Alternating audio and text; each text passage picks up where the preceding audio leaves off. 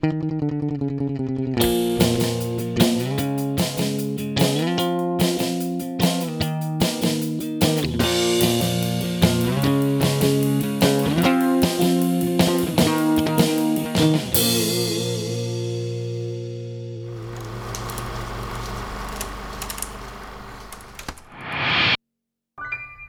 might want to grab your garlic for this episode. Our two films are F.W. Murnau's 1922 Nosferatu and Werner Herzog's 1979 remake Nosferatu the Vampire. Set in the 19th century, a real estate banker travels to the eerie mountainside of Transylvania to visit a new client who just so happens to be a vampire. Both films are based on Bram Stoker's novel Dracula.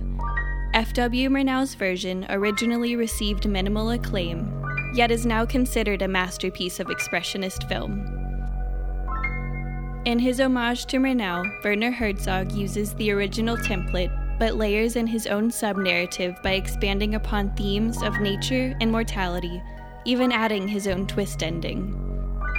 Today's guest is Oskar Bescher, a former student at Bard College Berlin, who specializes in early German film. Now, here's your host, Sam.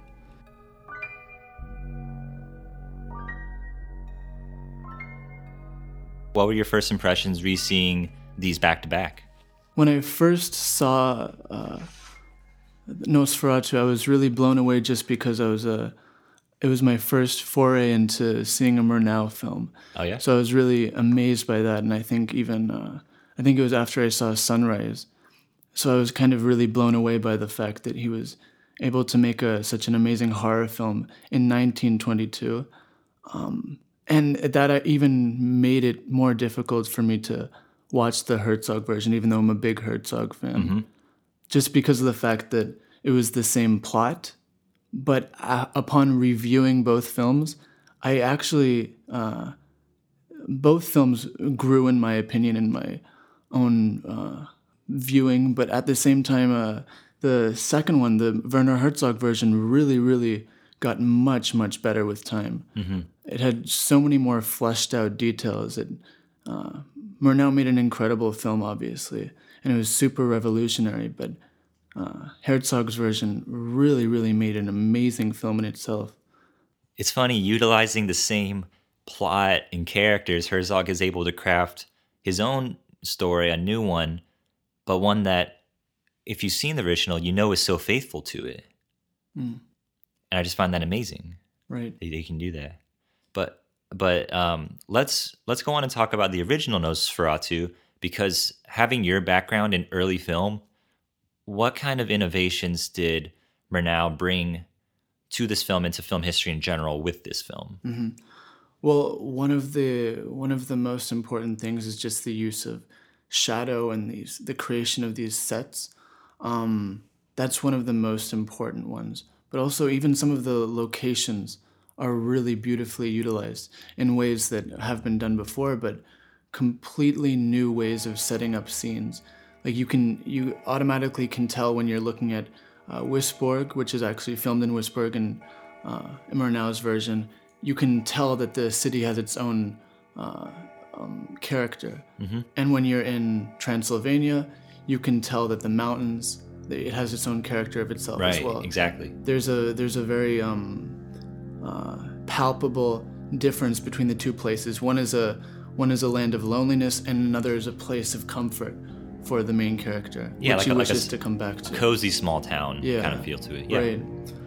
And also and also just the again the use of shadows is so incredibly key to the entire thing. I think it's uh, one of the beautiful uses of vampires because they're a creature of the shadow Exactly. you know, and the fact that he's able to integrate uh, completely novel ways of using lighting into creating a horrifying atmosphere and a terrifying creature is just something completely new in itself. Every single, every single horror film afterwards has some kind of uh, debt to owe to this film. What about like pacing of the plot? Because this um, this plot jumps around from Transylvania to the sea, back to Wisborg. What about that? Because it seemed it seemed rather novel to me, at least. But what about in your view? One of one of the most important things I think about that scene is that um, when it, when basically you're seeing the boat go towards uh, back to Wisborg, and then you see also at the same time Hutter running back to Wisborg on his uh, on his boat, his noble steed, um, as fast as he possibly can. One of the most interesting uh, allusions that I think this brings up is uh, to the film Intolerance, where basically um, there are multiple different narratives going towards the same place, and basically only one of them can succeed. Right. So um, I think that was a really important reference. If you, and I think that was actually a really novel aspect of this film as well. You don't have to have different narratives. You can have different characters following different actions and narratives. So basically, this they both are going towards the same place, but you know that one will beat the other to Right. the destination. So I think that's a very important aspect. I mean, it also it's also incredibly interesting because it uh, it foreshadows many different uh, movements afterwards. Like even Soviet Soviet editing even takes a little bit from this as well. Right. But yeah, definitely super super influential use of uh, showing two different places and two different actions. So yeah. Murnau had some trouble actually using the names of the characters from the book. They couldn't use Dracula, so they renamed the Count Orlok. Did Murnau, having the liberty of rewriting, did he insert any clues or nice touches that you noticed? Well, yeah, that that is an that's an interesting story in itself, just because of the fact that he actually had to tiptoe around the copyright uh, unsuccessfully in the end. Like he ended up having to destroy most of the copies of the the film. But um, yeah, there there there's a one of the most interesting ones, which is seems kind of like a small detail, is the is the fact that um not in terms of the characters, but even the boat that takes uh, uh, the vampire back to wherever he is meant to go. In the original Bram Stoker, he takes back the Demeter, uh, which is um, the go- goddess of harvest. If I'm if my if my uh, I think- if my I- Greek mythology. I think you're right. And then in the uh, the 1922 Murnau version, he takes the um, Empusa, which is a man-eating uh, Greek Greek figure who sucks the blood and this kind of stuff. Uh, again, um, Greek Greek uh, mythology is not my expertise, but this is just a nice little change from the original that Yeah. kind of you can't notice if you're watching it straightforward. You're just like, oh, that's the name of the boat. It's Right, not super right. important. Yeah, I sure did not notice that at all, actually. I mean, there's so many different like uh, changes. I mean, one of the things that he does is he makes he changes the name from Harker to Hutter, which sounds a little bit more like a German German surname. Right. So, uh, I mean, just little things like that. But I mean, these just end up being about the making the film about uh, more national, uh, German national uh, speaking uh, topic. You know, it just makes them more centered upon uh, the narrative has to connote something about the film, which is where it's where it's from. So he kind of changes all that kind of little stuff to make it more about Germany, and then that ends up creating a new narrative in itself through the use of the the Dracula story. Right. When you see this film, you actually begin to see, uh, unfor- not unfortunately, but fortunately, you see that the, f- the original film is masterful. Yes. But there are there are places where it could possibly use a different idea or a different approach. Right. And that's one of the things that Herzog really brings to it. especially a lot of when when, when we have to jump location.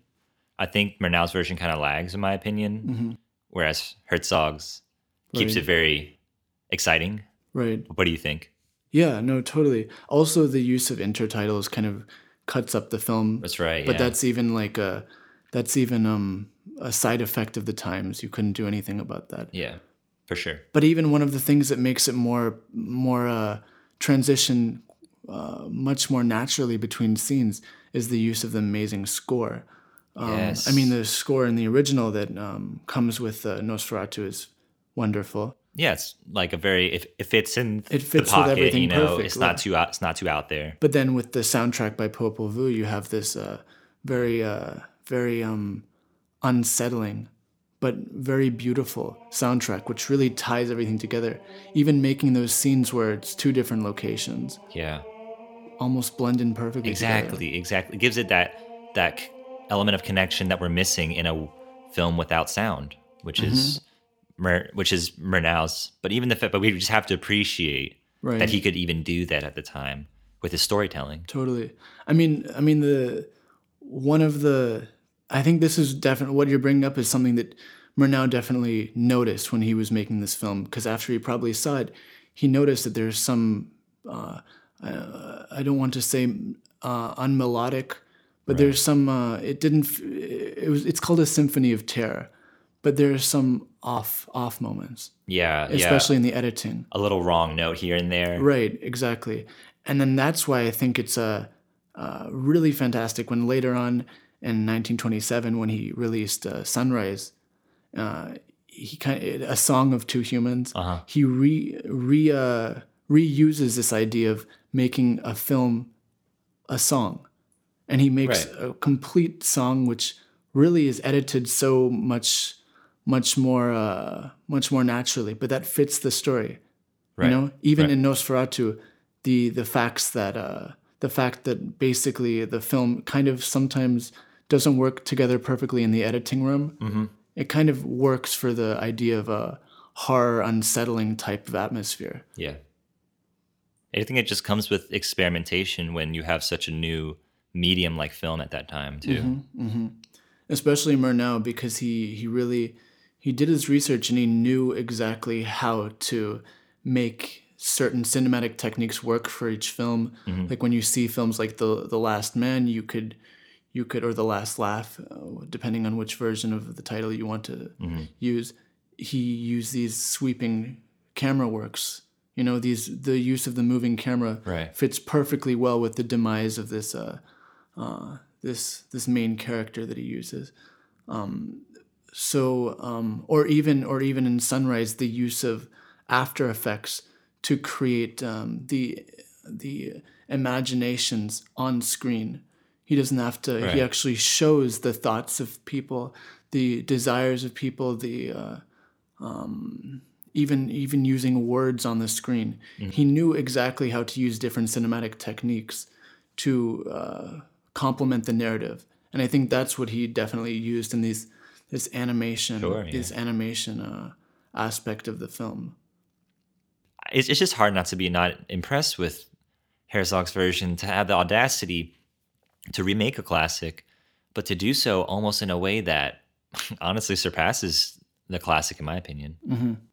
And I know that's a bold one, but Yeah, I mean, the what I what I really like about the film is that I think the original was really commenting on the state of uh, uh, Germany itself in a post-war era. Um, the the First World War had just ended, and there was uh, everyone everyone had not everyone had died, but pretty much uh, most of the young males had been affected, and the uh, the rest of their families as well were adversely affected as well by either um, natural land devastation or the fact that everyone was uh, every economy in the in the in Europe was completely demolished. Save something. well, especially for Germany because they had to pay especially Germany. reparations. Right. And then basically you have this film which is about the effects of outsiders on Germany. But you have a strange outsider from the East, which is uh, foreboding, but at the same time you can tell that there's some kind of weird uh, underlying theme of the entire thing. Whereas in Herzog's version, you kind of have um, him uh, doing a love note to the film itself and Yeah. the medium itself. I think that's what uh, I thought was really interesting. He doesn't seem to be commenting that much on the world of the late 70s. Right. Exactly. Yeah. He's commenting on the nature of film itself and the nature of this film on his own development as a filmmaker. So, Definitely, because you can see even before Herz- Herzog made Nosferatu, a lot of stylistic similarities between Murnau and Herzog. hmm So it's his own, yeah, exactly like you like you said, a a love letter, an homage, hmm a tribute. Right. Definitely. uh, Yeah. A tribute. Definitely in, in the in the broadest form of the word, but at the same Yeah. time, like it, he where he expands, he lovingly expands. He doesn't he doesn't deride the original film. He doesn't criticize, even though what we're doing right now is like almost uh, by by talking about one. And I mean, I loved the Herzog version Yeah, but it almost I almost feel it almost feels sacrilegious or something to to speak about the the shortcomings of the original. You know, Well, it's just like, you know, I think it's a, you know, film being such a new medium and the technology available to Herzog makes total sense that the person doing it in 1922 is not going to be as, as uh, well rounded as the person in 1979. right? No, totally. But I think the innovations of the original Nosferatu were more impressive if you just compare it to what Murnau's brought to the film hmm technique and what Herzog's did, Right. or like lack thereof. But Oh, totally. And there's so many there's so many callbacks to the original Yes. original film. There, I mean, he he does every shot differently. Like no shot is uh, scene for scene or shot the exact same way. But there's so many uh, parallels that automatically, when you see them side by side, you can easily tell the the differences between the two directors' voices. Um, one of the main ones that I saw, which was a callback to the the first one, uh, to break from the chronology, is the ending scene of the Herzog film, where it takes place in this uh, scantily lit room with very jutting, jutting uh, shadows. Yeah, the the scene where Count Dracula has already died and Van Helsing finds Right. uh, Lucy Harker as she's dying. as she's dying, and you see in the bottom right corner, you see Count Orlok passed out, dead from the sunlight, right. and then automatically you have this beautifully composed image, which is is ripped straight from expressionist films of the 1920s. Such it's as just a well Caligari, and you Sure, have yeah. even even um, I mean it resembles even films like the Golem.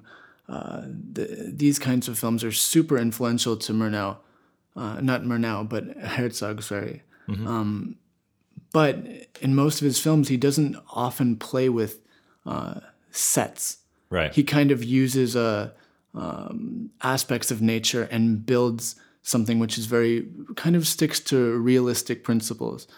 However, in this one scene, you see him breaking from that tradition yeah, yeah. and then kind of uh, really showing that the entire film itself is n- not exactly his own uh, hi- something of his own creation. It's uh, an homage to a great artist, um, his own take and his own uh, ex- expansion on certain ideas of a work that he uh, admires. Yeah. I mean, I think he, I believe, he even said uh, once that Murnau's uh, um, this film uh, Nosferatu was the greatest German film ever made, which is Wow.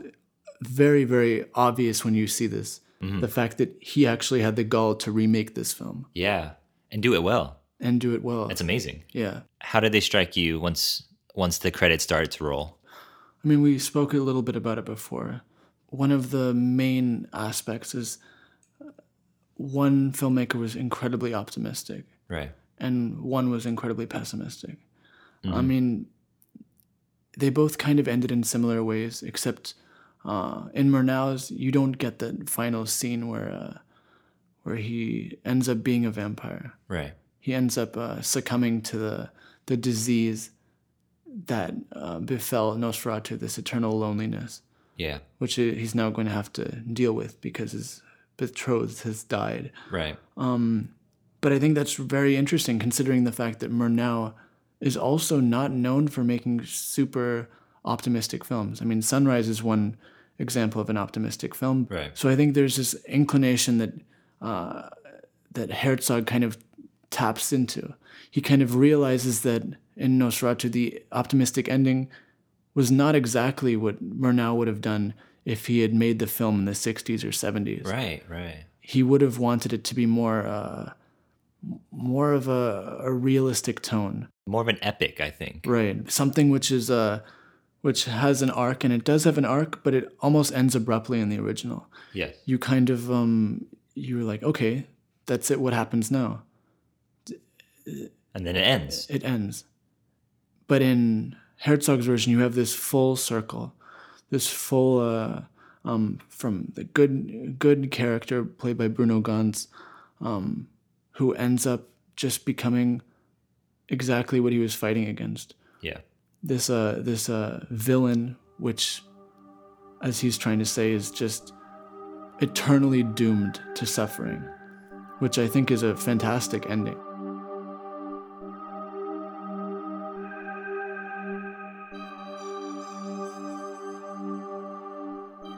A big thanks to Oscar and to all of you who have listened up to this point. We really appreciate it. And this is Viscereal.